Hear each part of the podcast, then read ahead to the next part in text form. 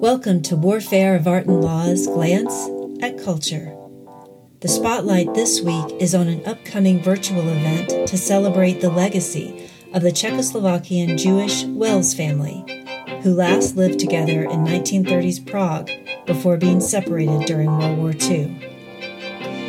The event is scheduled to take place this Monday, the 25th of January, and will feature portions of a podcast produced in cooperation with Czech Radio that's devoted to the Wels family, and a conversation with Colin Wels, a second generation Holocaust survivor who will discuss his search for his family's legacy that has lived on with the help of a collection of their belongings that survived the war, including two books written by his family that tell a bit of their story.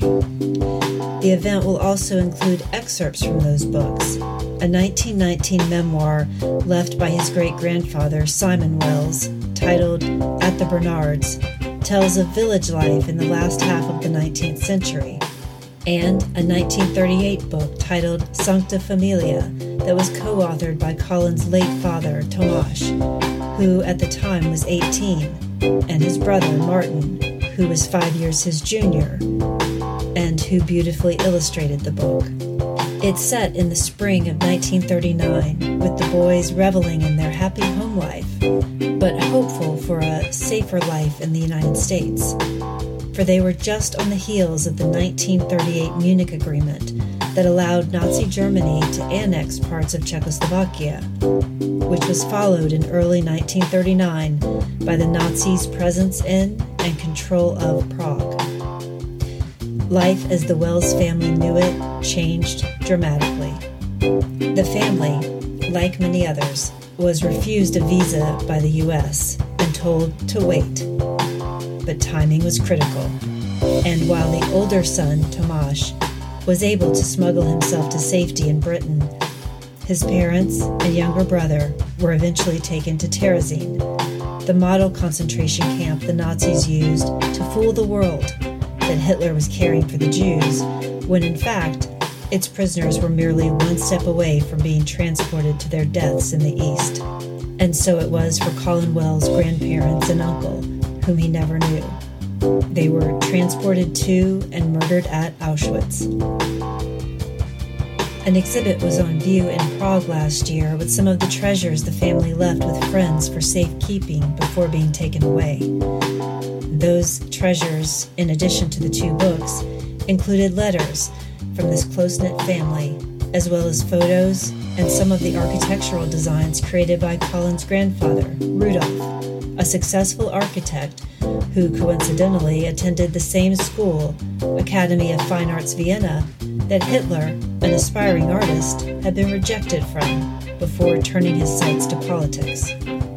A pivotal document from the World War II era that was included in the exhibit is the U.S. Embassy's visa denial to the Wels, which provides that their turn might be reached at some point in the next year. And of course, that was given without any obligation. This highlights the unconcerned attitude of many countries at that time towards Jews attempting to run for their lives. Nevertheless, the inspiring title of that exhibit was taken from a line in Simon Wels' memoir There is no night so dark that it is not followed by the dawning of a new day.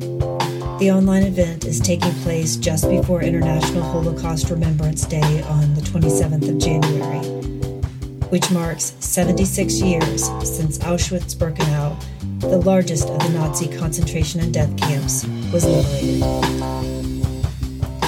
For anyone interested, there will be a link in the show notes for the event, which is available at no charge.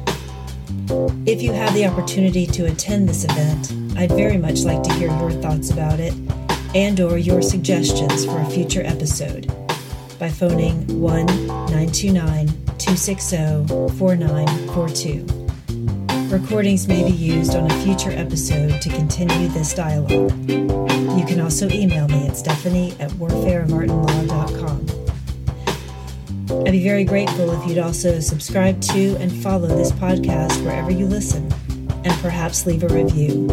It helps others to find this podcast. Until next time, this is Stephanie Drawdy bringing you Warfare of Art and Law's Glance at Culture.